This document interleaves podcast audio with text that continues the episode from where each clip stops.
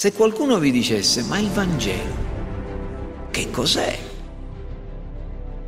Il Vangelo è prima di tutto una notizia, un annuncio, il racconto di fatti, di fatti, di una serie di eventi. È la buona notizia. Il Vangelo è qualcosa da raccontare, che riguarda in particolare quello che ha fatto una persona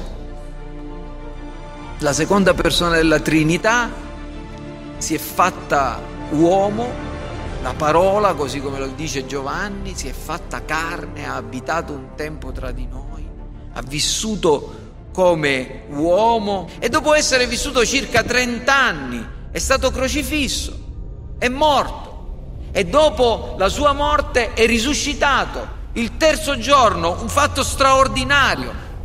Il Vangelo è potenza per la salvezza di chiunque crede.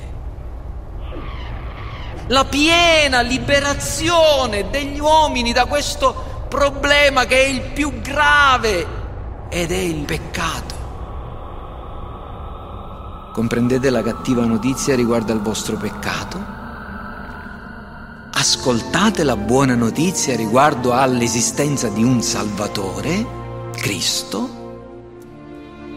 Accettate queste notizie e vi affidate nelle mani di questo Dio che salva.